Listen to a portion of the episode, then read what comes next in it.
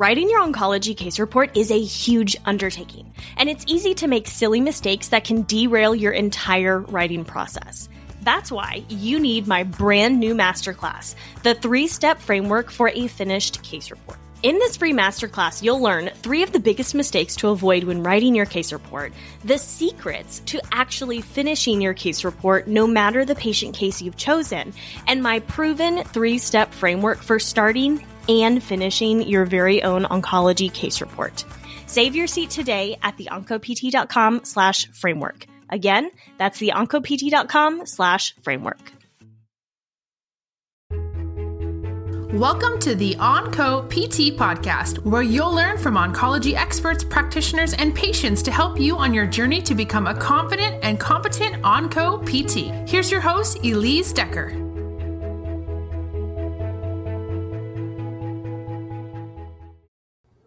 Hello, everybody, and welcome to this episode of the Onco PT podcast. We've got a new topic here on the podcast that I have talked about, but really haven't gotten into, and especially haven't had an expert on the podcast to talk about.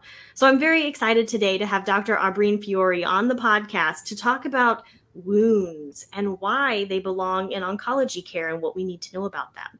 So, welcome to the podcast, Dr. Aubreen Fiore. Hey, thanks, Elise, for having me. Yeah. So, so nice can you tell us, everybody. fantastic. Can you tell us a little bit about your practice before we get started into the wound care specific stuff? Yeah, so I do a little bit of everything. So I don't like to be pigeonholed into any one thing and I get bored kind of easily. So I do some teaching um, mm-hmm. at a couple of different PT schools, mostly in the Chicago area, but I've also done that in Florida.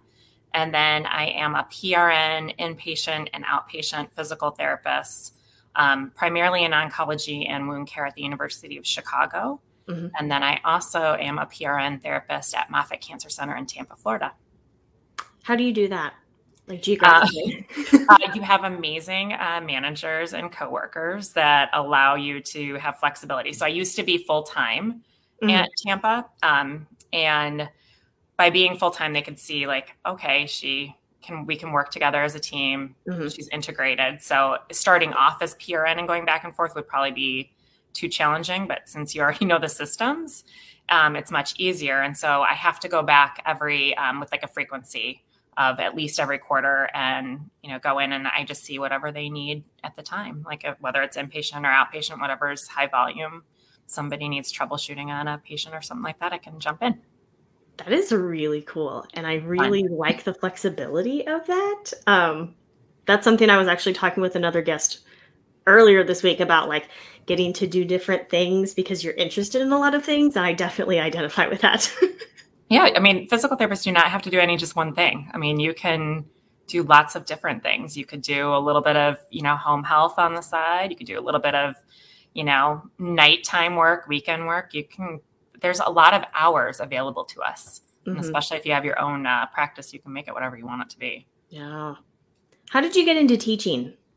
So the teaching um, was a little bit of part of, there was a practical component that was like a practicum as part of my um, DPT program. And you had to pick like something that you were going to do a big project on. And mine was in teaching and wound care um, because I had threaded it out throughout my um, all of my clinicals, and like it just kind of happened that way, and then was very interested in it. And so um, by learning the teaching component and that it was there was a lot more to it than you see as a student. There's um, a lot of uh, depth and a lot of things that go into it, and I didn't even get to attend all the the meetings to even know that there was even other layers on top of that.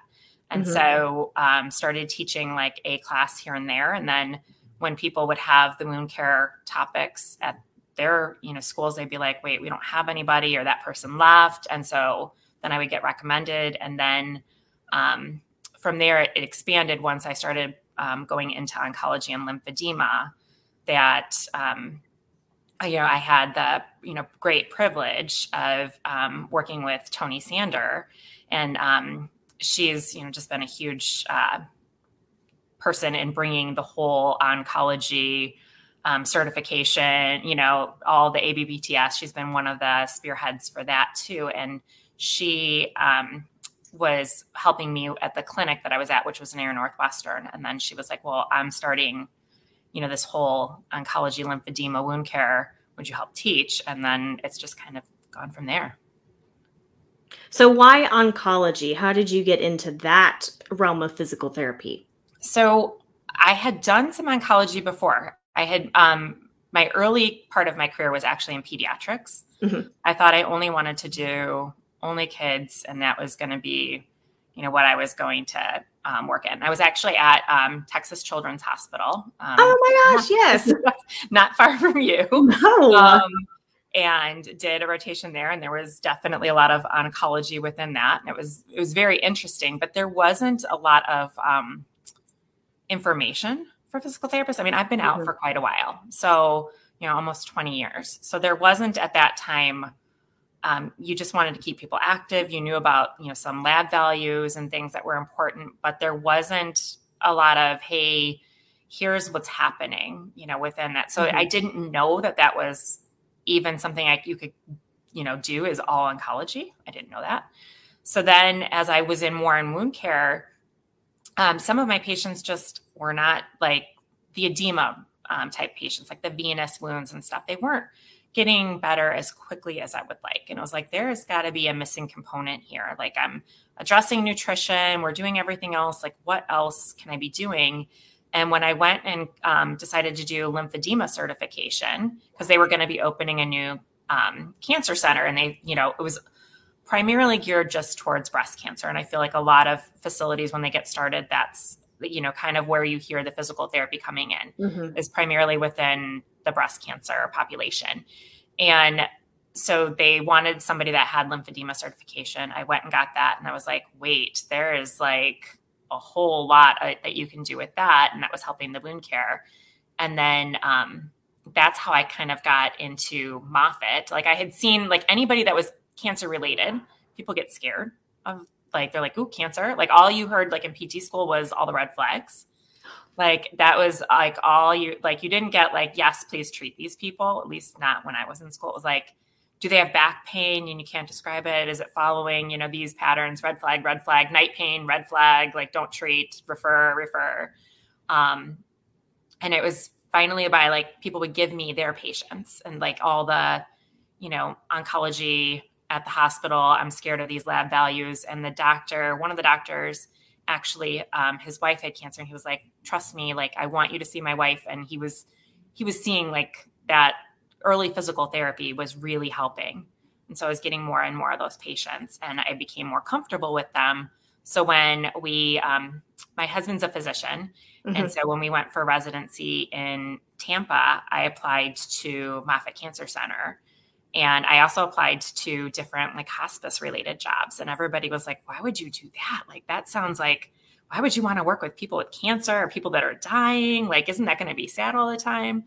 And um, honestly, it was the best blessing in my life. I think it was just that you see that like there is there. I mean, there is some sadness. I'm not going to like lie that there's not sad situations, but honestly, most things are very hopeful, and you see people getting so much better with everything that you do and feeling so much better mm-hmm. and having so much more independence that um, it just you know it's it's fantastic so mm.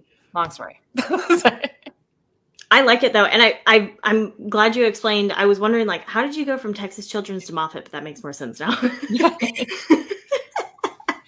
yeah, rotation.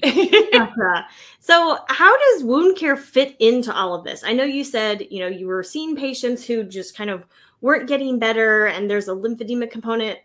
How does wound care fit into oncology care? Yeah, so I mean, your skin is an organ. Um, like, well, let's just start there. And because it's an organ, it can have death and damage and cellular transformation too. So you can you know have the cancers of the skin you can have any mm-hmm. of the you know basal um, squamous melanoma so that's you know one way in oncology like the straight cancer of the skin mm-hmm. um, but they're like all of our cancer treatments are not um, friendly to our external organs. Mm-hmm. Um, so you've got your, you know, chemotherapy, which is inhibiting all the cellular division, um, depending on the type of chemotherapy, you might not have the good inflammatory response for wound healing.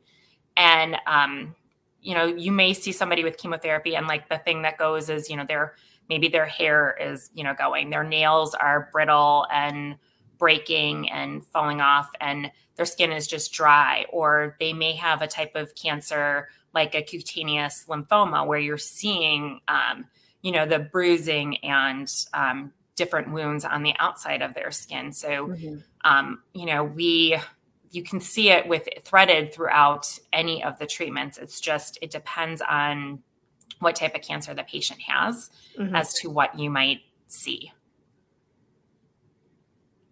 So, what are some?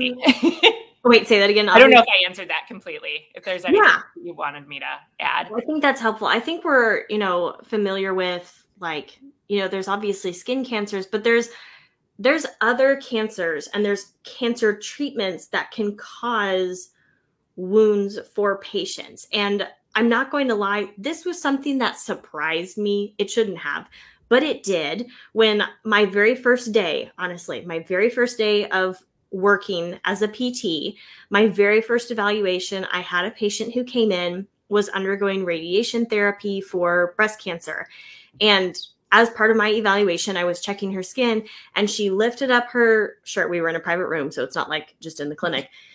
Lifted up her shirt and her skin was just like sliding off of her body. It was bright red and it, I mean, I'm sure my mouth fell open and it surprised the crap out of me because I thought I wasn't expecting to see this in oncology. And boy, was I wrong.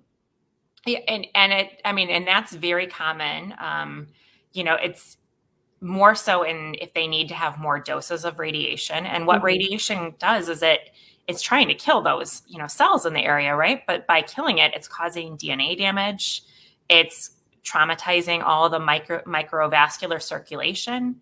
And so, because your body's trying to heal those things and you're having to keep going back every day. So this is like a daily occurrence. So radiation, for those that might not know, you know, can span, you know, five to seven weeks easily. Um, and they have to go every day. And some forms or some different treatment types, they might go twice a day.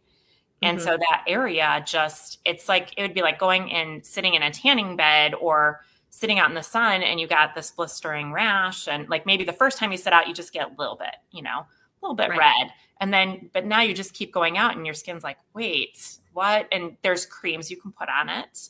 Um, but sometimes we're just kind of managing. There's not much you can necessarily do except for making sure that there's like, you know, like you said, like the, the skin's sloughing off. Like, what are you going to do for your treatment that time? And how are you going to manage like the drainage? And they can't wear, you know, like if it's on their chest, like a bra like right there or like that's going to rub like there's lots of implications for your skin overall in treatment and making sure that we're thinking about ways that we can help manage the things that have to happen in order for them to get better and cure this cancer mm-hmm. so how how can an oncology physical therapist work with this you know for me i came in i had very little honestly interest and knowledge about wound care. Um, to give you an example of how exciting my wound care education was, uh, we were doing a virtual lecture and the professor yawned in the middle of her own lecture. And that kind of just set the whole tone for the semester. It was tragic. It was so tragic. Um, so I was very um, green when it came to wound care. So, I mean, what can we do for the PT who is not wound care specialized, but is realizing that I might need to do some work in this. What do we do? Yeah, so so there are there are some classes out there like and I can get you some some links to some different just like Ooh, basic classes. There's even like I mean even I did like the little intro um and I don't know if it's still available from the um we did the PT Pintcast. Is it still available? It was last April. So yes, that, yes, it is. It is still available. So uh, at least link to that. Like there was just you know like a, a quick like how do you just assess it? So the the main thing that you want to do is like take a measurement. If there is an active wound, take a measurement. Make sure you're actually checking their skin. Like you check the skin, but sometimes people come into outpatient and if it's, you know, range of motion, and you you can you know keep the shirt on or something a lot of times people don't actually physically take a look or take a look at the foot you know if they're having swelling and seeing if their shoes cutting in or what do their legs look like and you know see that there's maybe you know a whole bunch of wounds mm-hmm. um, definitely working with your team somebody had to refer this patient to you and that person might not know anything about wound care either but there's usually like a wound care center in your area mm-hmm. um, you know so if you don't want to actually work with this population you can refer them out if you're like i definitely know i don't want to but i know i need to at least manage a couple things. Mm-hmm. the biggest things would be to look at the patient to give an idea of is there anything open that i can measure? And if so measuring it so that somebody has an idea if it's getting better worse like nobody knows you're the one that's going to be seeing them the most. Like does mm-hmm. it smell? Does it have an odor um, you know some of these wounds can end up becoming fungating and fungating wounds really have a significant odor to them um, same with if they're infected and patients with cancer are at significant risk for having infections you know not mm-hmm. only like we think about oh catching you know covid or the flu or you know rsv or something like that some sort of you know you know nasal thing but they can also get wound wound infections too because their body doesn't have the immune response to fight it if they're undergoing some of these treatments or coming off of some of these treatments. Mm-hmm. um, so th- those would be places to start is at least you know taking a course measuring something checking their skin. Um, we want to keep this wound like goldilocks. So if you think of nothing else we want to keep it like not too wet not too dry but just right and so there's different products and you can easily look this up mm-hmm. um, you know on the internet and just say like hey, I want something that is going to absorb a lot of drainage. And for mm-hmm. those, I usually like a foam. Um, foams are easy to find even over the counter at any of your drugstores or anything like that. Mm-hmm. Um, if you're afraid that they're at risk for infection and they don't have any sort of issues with um, silver products, you could try a silver. But if they're really, really dry, you know, you could do something like maybe a hydrogel. Um, and that might really make the wound so that it has like if it's just like those dry kind of scabby um, wounds and they just keep scabbing over keeping it covered and just keeping it a little bit moist and hydrated because maybe their body just doesn't have enough support to give that wound some hydration mm-hmm. and giving that wound a little bit of hydration can help to heal it we just really want to close any areas that you know little microbes and things can get into that we don't want to get into our body mm-hmm. Can you answer? I've got a couple follow up questions to what you just said. So, first and foremost, when you talk about foam, so I have a whole roll, which I know you can't see right now. I have oh, a supply closet, gray foam, a like, whole bunch of gray foam for lymphedema. Is that the same thing? It is not the same thing. That's okay. a good question. so, not think the foam that you would use as a padding. Mm-hmm. It is like a specialty wound care foam.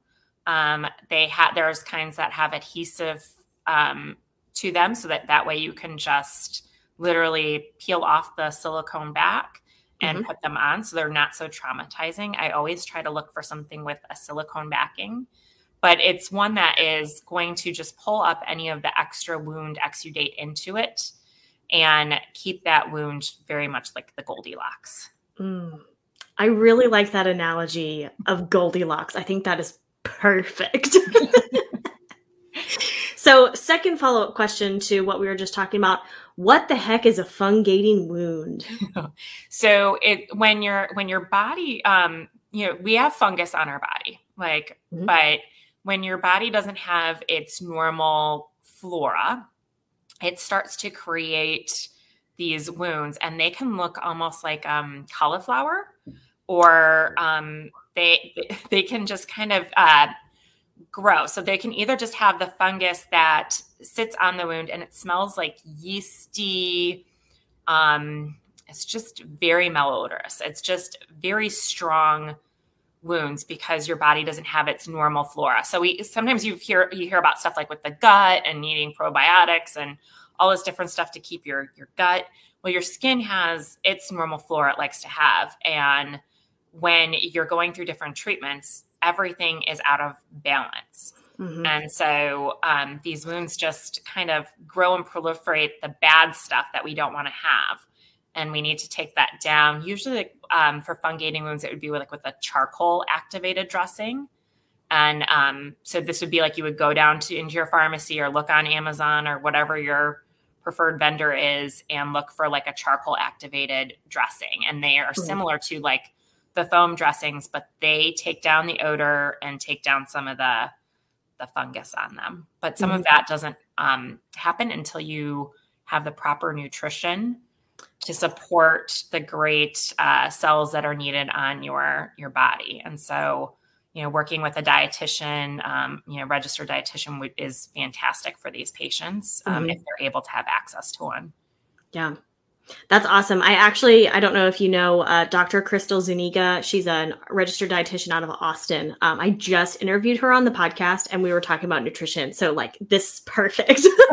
yeah, because I mean, the, the patients need, you need thing, you need the building blocks. So you yeah. need to have enough protein, but you don't need to be eating like, like you don't need to be eating like a carnivore diet to, to have those protein building blocks you know, because sometimes people are like, oh, protein, I must, I have to eat only like red meat and things like that. So um, it's ways to work within whatever your preferred dietary preferences are, mm-hmm. but getting all the requirements that you need because you need those different colorful, you know, fruits and vegetables to get all of the right nutrition to support the healing in your body. Mm-hmm. I'm glad that so, you, I'm glad that you talked to a dietitian. That's great. Yeah. Oh my gosh. I'm like so. I mean, I sing them from the rooftop. So yes, super excited. um, little bit of a mini case study for you, and we've actually talked about this patient previously. So I'm gonna just refresh your memory um, because I know not everybody has heard about this particular patient experience. So I had a patient who I was treating for lymphedema. She had metastatic breast cancer, and that by itself is not too outside the scope of what I was comfortable treating at the time. Like this is that was kind of my bread and butter. But what surprised me is that when I was doing my evaluation, I was checking her skin. She pulled down her shirt and had this huge opening in her chest that looked down into all of this yellow stuff. And what we found is that I was, as I was treating this patient, I was doing MLD, she was having fluid that was like leaking and oozing out. Can you talk about what the heck that was? Okay. So, um, first of all, like there, when you have, um, like you're opening to your skin, so there are various different colors and, that you can experience. And we think of when you get a cut, you usually have bleeding and you might see like a red line or something like that. Or if you've scraped your knee, maybe it's like a red cut. And that would be like the granular tissue. Mm-hmm. If your wound doesn't heal across, so wounds heal from like the bottom up and then from the sides across. They like mm-hmm. the cells migrate. So they they come up from the bottom and then they migrate across if they're healing properly. Mm-hmm. And so if it doesn't heal properly, um, some of the tissue doesn't stay granular, things aren't closing, whatever, it will turn to the yellow color, which can be fibrin and slough. Mm-hmm. And that is something that's like necrotic tissue that we want to get off because it can harbor bacteria and other things that can um, you know not be so great. Um, or it can start to transform and even turn into eschar so that would be black. Um, like if you think of a hard scab on the outside that can be eschar too. And so any sort of opening we can get weeping and leaking from so sometimes even in a patient that just you know has a lot of swelling from say um, stem cell transplant, they might just have like they might have some edema in their legs. They don't necessarily have any open wounds, but they might be weeping, just like mm-hmm. weeping because they've had so much edema that the fluid doesn't your system couldn't handle it, and so it's just coming out of little um, leaks within the, the skin. It's like they're like the balloon that's going to burst. Mm-hmm. And so when we have that opening, when you're doing MLD, some of that, um, usually it's serous fluid, so clear fluid, mm-hmm.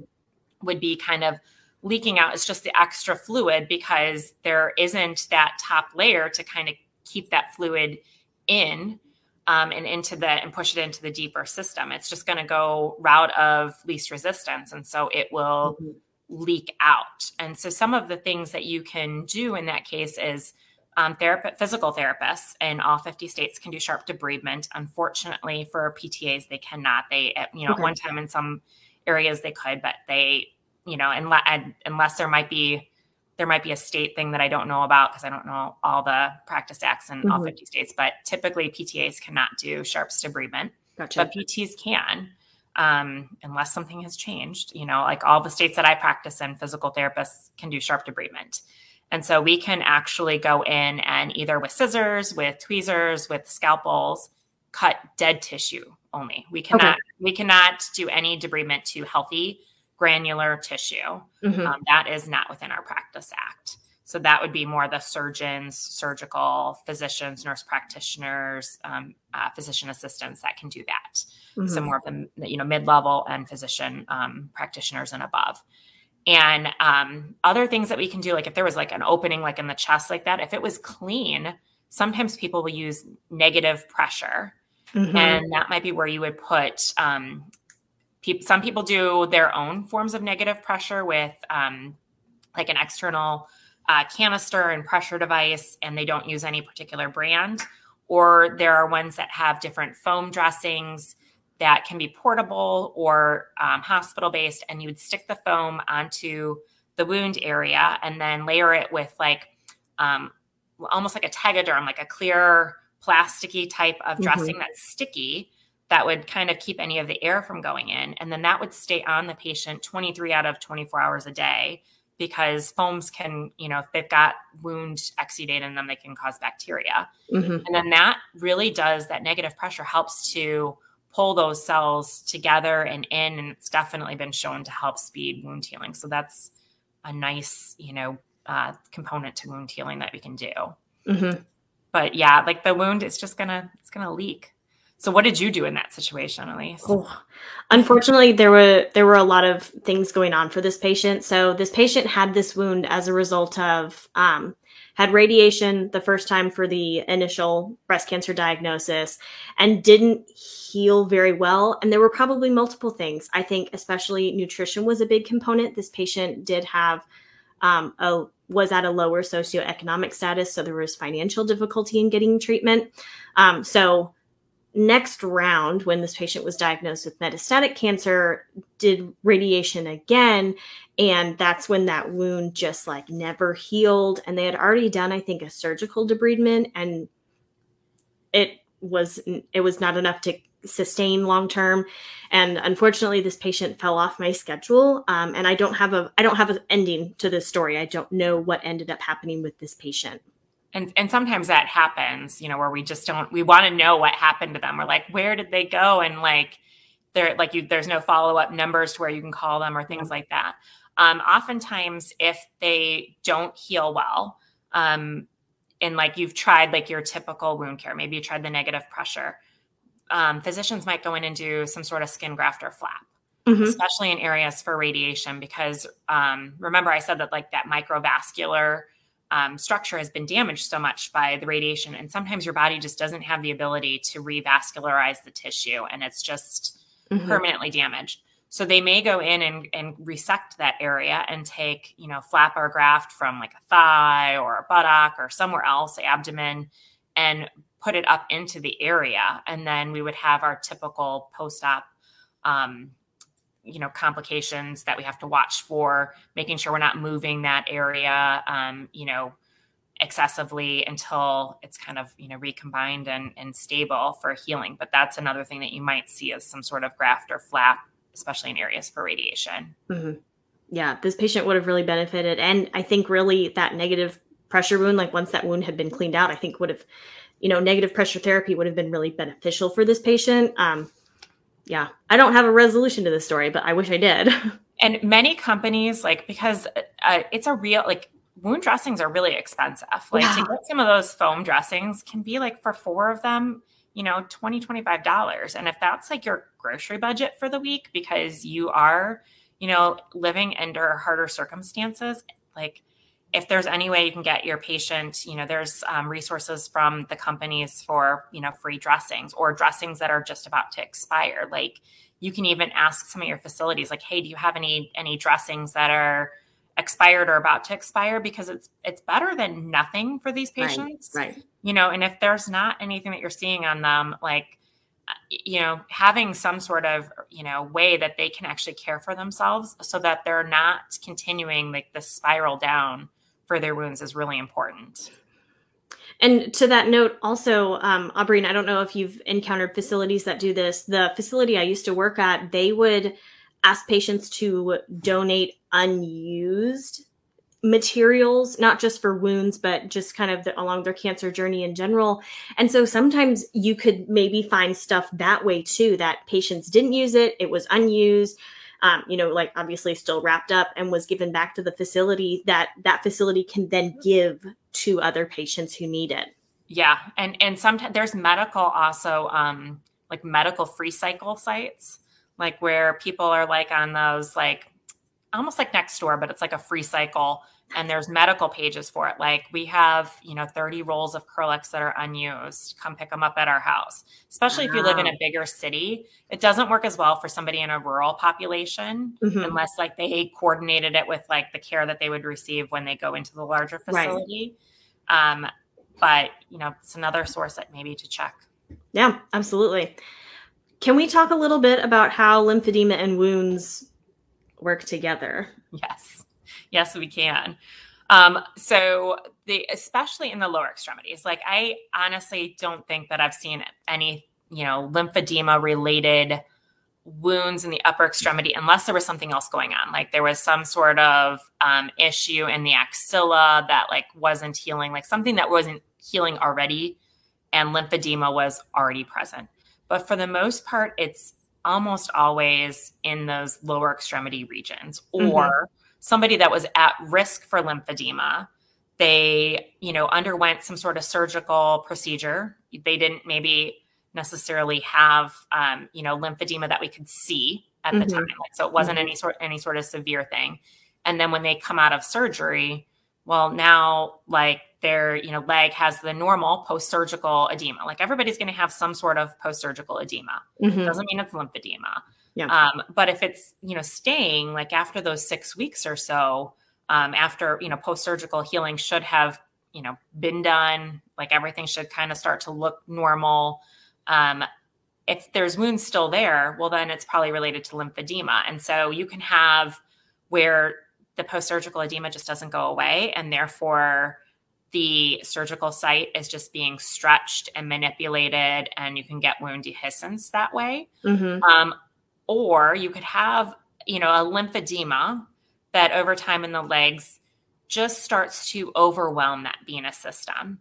And so then you become like the venous system just no longer can really help get that extra fluid um, into the deeper system. And so from there, then there's all this stagnant extra lymph and venous fluid pooling into that extracellular space. And so, you know, you're getting these stretching, you're maybe getting some of those skin color changes like that brown, yeah. red, hemosiderin things.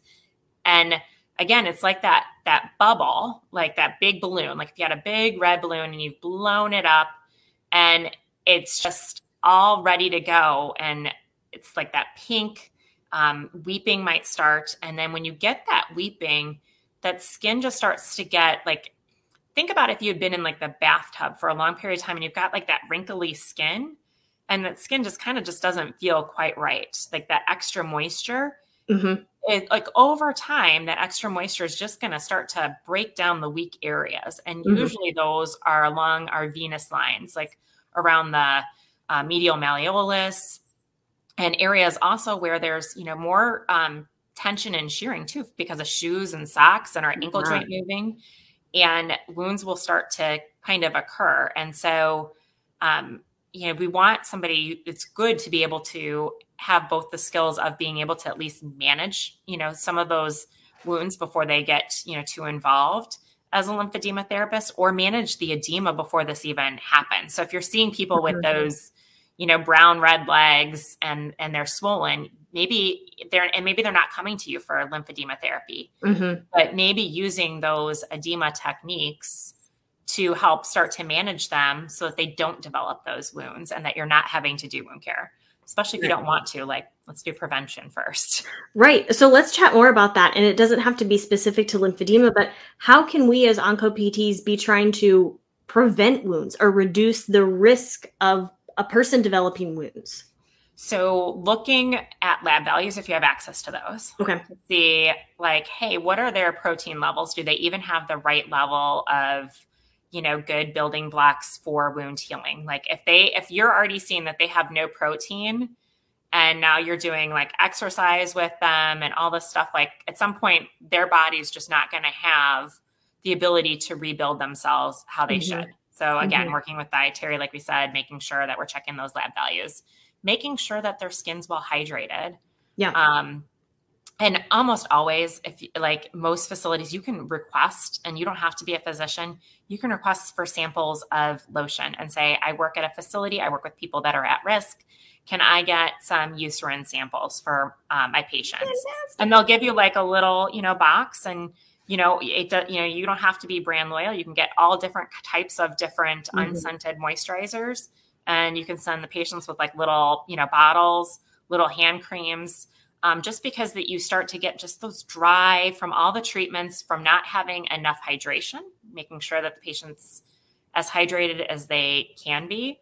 Um, even when they've got edema that doesn't mean that they're, they're, they're sometimes patients will think oh i've got edema so i shouldn't drink shouldn't be hydrated nope false um, making sure that we're adequately hydrating ourselves mm-hmm. and um, protecting the skin from any sort of, you know, best we can, like lotion, or if it's like, if it's really, really moist and they've got skin folds and um, areas where maybe fungus is going to start building up.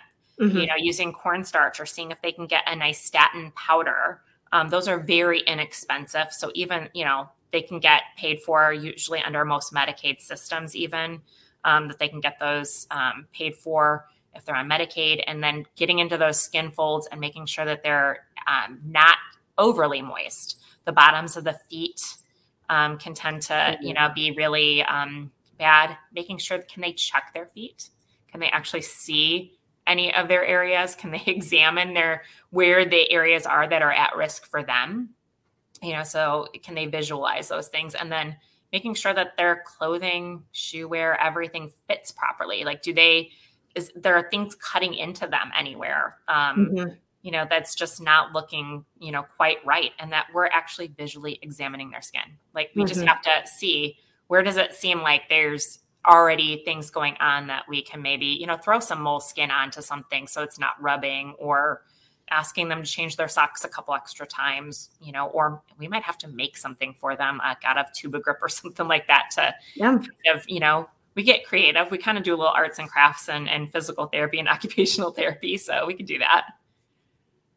One of the things that we've been talking about but haven't specifically addressed so far in this interview is bras and radiation therapy. So, because let's face it, a good chunk of the patients that my audience are probably seeing are probably breast cancer survivors who either are going to undergo radiation, are undergoing radiation, or have undergone radiation for breast cancer. How are you addressing this? Because bras are sometimes my mortal enemy, and I would love to hear your perspective and your approach on this. So it depends on where they're at within the healing stages. So if they're undergoing radiation right, you know, currently, it depends on the size of the breast. Like, do they have their their breast intact? Are they getting a lumpectomy? Um, is it mastectomy? Mm-hmm. So, how much breast tissue do they need to support? Um, that makes a very big decision on what you're going to do. Okay. So, um, if they don't have any any uh, tissue to really support, like if they've gone, you know, double mastectomy or something, it's actually really easy then because mm-hmm. you can, you know, make a a tubigrip you know, bra if you need to, if they don't want to get any of their, you know, camisoles or anything dirty. So usually what they'll give like is after surgery, they'll have like a tank top that also has, mm-hmm. you know, specialty little clips that can hold your drains and things like that. Um, so usually patients will get like one or two of those, you know, right after having surgery. Mm-hmm. If they don't want to get those dirty or they're like, no, not right now. I can't even tolerate that much on me. Um, you know, I might make them a tubigrip, like that would kind of come up around the neck and cut underneath, like almost like a little half top. And I might put um, that foam wound dressing on them or some non-adherent dressing over the area mm-hmm. um, with whatever lotions when it's radiation you have to talk to the radiation oncologist and their team because they are very specific on when you can and cannot put on the radiation tissue right and so it'll be whatever they will allow me to put on that tissue um, and then that kind of helps hold everything in place. Now if it's somebody that isn't necessarily right at the part of um, radiation they're doing okay you know and they they want to upgrade that um, handful bras are are pretty good like an open front closure like if they really need something that's a little bit more sport specific or they really do need that support there's a couple different kinds um, of those there's um, also some that are just very light that kind of um, almost are like nursing bras um, Oiselle mm-hmm. has a which is like o-i-s-e-l-l-e i think um, has one that's like a luxe bra that the fabric feels really good. If mm-hmm. you're um, having any issues with um, fabric, I like to try to keep a couple different kinds for samples so that somebody mm-hmm. can kind of see and try um, what might work. But it's it's definitely a lot of um, so breast dependent. like yeah, absolutely. Like, it, but but I mean, honestly, you can reach out like so if you have a patient, you're like, I don't know what to what to use or whatever, like you can reach out to myself. You can put it out, hey, you know, mm-hmm. med med breast Twitter, like, you know, what would you recommend for I have a patient with this and this, and you'll get like 50 different opinions. Mm-hmm. And you can like look and see would that work? Would that work with where my patient's incisions are? Um, you know, something like that. Like if there's, you know, one of those complex patients that you just don't know what to do with. Mm-hmm. Yeah. Twitter for the win really helped me out the other day. Um, actually for my for a next upcoming podcast guest. So yeah, yeah. big yeah. proponent of that, which is awesome. What have you been using for like bra wise? Uh, when we're in the throes of radiation and they can tolerate it, um, which most of my patients, like the the examples that I gave in this podcast episode, are my extremes. I remember them because they were so like, oh my gosh. But I have really found a lot of success with Ana Ono bras. Um, they're yep. very yep. soft, and I like how they don't. I, I don't know if you can see this, and I know people listening to the podcast episode can't, but they don't traditionally sit right underneath, right underneath the breast tissue. Yeah. They tend to come down a little more, and this right in here, like I said, right under that breast tissue is where I see a lot of patients have that rubbing. Um, same after like reconstruction or even mastopexies, you know, I see a lot of breast scars right under here. And those bras just rub and rub and rub. And when you've already got potentially friable tissue, it's just a recipe for wounds and problems. And, and there's crop tops, so you can get ones that come mm-hmm. a lot, a lot lower. The problem is, is that if they have a lot of breast tissue, they may need to do extra powder underneath um, the breast because right it's not supporting them underneath mm-hmm. as much. Um, so they just need something to kind of get that extra, you know, dampness to the to the area. Um, definitely, like there's Athleta makes some really good ones, as so does nice. Title Nine. Nice. Um, like thinking about that, like as you're saying it, I'm like, oh yeah, there's definitely like all these other makers that mm-hmm. I use. Right. Yeah. So there's a lot. There's a lot out there, and I feel like I'm having to always keep up and learn more because there's there, you know there's a lot of really great products that even aren't necessarily oncology specific but can work really well for our patients. So yeah. yeah. But yeah, uh Aubreen, anything you'd like to leave my listeners with today about wounds and oncopt? I mean, I, I think that they like just that they all have the skills. Like they you have these skills. You don't have to be afraid of it. Like you are capable so just look at their skin, measure, try to prevent anything. And, um, you know, there's resources available to you, and you can always like shout out, you know, within the oncology um, community, and people are more than willing to, you know, work with you and help you out. So it's you're not alone. Like you're you're not in a. It might feel like you're alone at that time, but um, you know, or even find grabbing a mentor if you see these patients. Um, mm-hmm. I mean, I um, through the oncology Academy, um, we have mentorship for new professionals and students. And so I even told my, you know, um, mentee that, hey, here's my cell phone number. And if you are in a room and you're not sure what to do, if I'm able to, like, text me. And if I'm able to, mm-hmm. I'll res- I'll respond to you. But just do what you think is right, and we can talk about it later. But if you're like, I'm really freaked out, just text me. And there there's there's a lot of people that would be willing to do that. Like, you, you, we're not always available like all the time, but you know, there's that the program's there for a reason. So if this is mm-hmm. something that you're like, I don't know, I'm kind of scared, I'm you know, I don't feel like I'm always doing what's right. Like, get yourself a mentor, you know? Oh, that's such a wonderful idea. And I, I'm kind of kicking myself. I haven't thought of that yet for my own mentees. that's amazing. It's just like I mean, she like my my my mentee is she's great. She has the skills, but sometimes it's just having that reassurance, you know, yeah. like you just are you're afraid of what you don't know. Like you're like, I'm not sure you know that i i know this and it's like you do and you like nothing she said was was ever incorrect it's like she she knows it it's just feeling the reassurance and knowing yeah. that you're not alone mm, i love that um Aubreen, where can people find you on social media so on Twitter, I'm Aubreen Fiore, and on Instagram, I am private, so you have to like request, and I don't always go in all the time. But I'm Little Blue Eyes too on Instagram. so extra special. But you're very active on Twitter. I see I'm you very active on Twitter. So that's a really, at least from my experience, a very great, solid place to get a hold of Aubreen if you have questions. So would highly recommend following her on Twitter. yeah, thanks. and um, Aubreen, I will make sure to link to the virtual oncology physical therapy summit in today's show notes.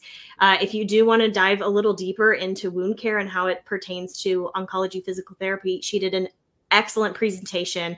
It was wonderful. We talk about all of the like the tissue types and the stages feeling and different dressings and cannot recommend enough. Um, it was a fantastic overview of that semester that I just like tuned out in PT school about wound care. So I really, really appreciate that, Aubrey.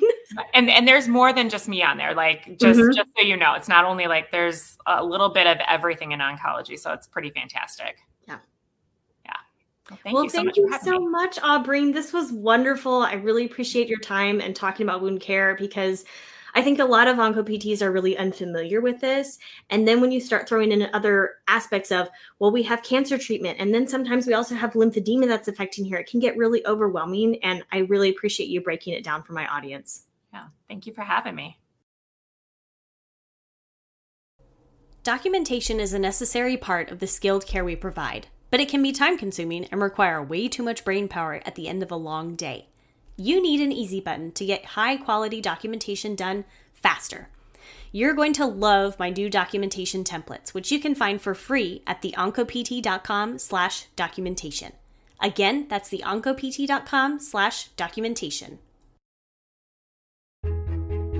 Thank you so much for listening to this episode of the OnCo PT podcast. For more episodes, visit theoncopt.com.